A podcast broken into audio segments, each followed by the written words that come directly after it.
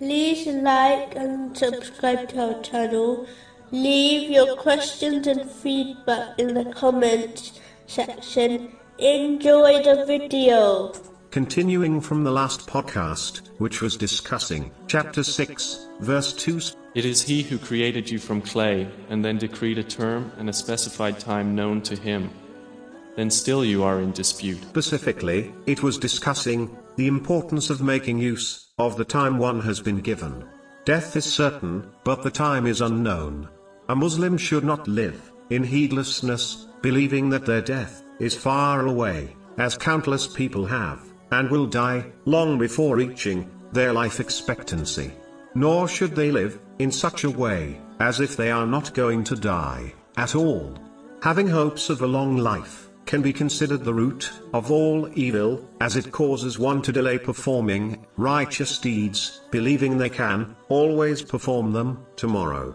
It causes them to delay sincere repentance, thereby failing to change for the better, believing they can do this tomorrow.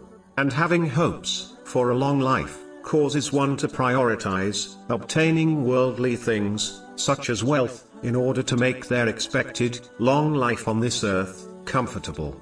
These prevent one from preparing adequately for the hereafter. Muslims should therefore reduce their hope of a long life, so that they change for the better and direct their focus on the permanent hereafter.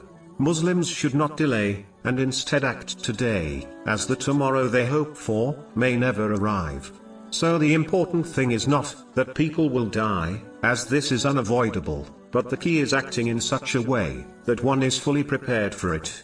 The only way to prepare for it correctly is by acting on the teachings of Islam, namely, fulfilling the commands of Allah, the Exalted, refraining from His prohibitions, and being patient with destiny. This is only possible when one prioritizes preparing for the hereafter, over preparing for things which might not occur, such as one's retirement. As Allah, the Exalted, created everything in the universe, decided the journey of each creation in this world, provides them with good things, and the things which protects them from harm, and decided the final outcome of all things, it therefore makes sense to place trust in none other than Him. No other has any part in any of these aspects, which encompasses one's whole creation and journey, therefore, one should never obey others, it if leads to the disobedience of Allah, the Exalted.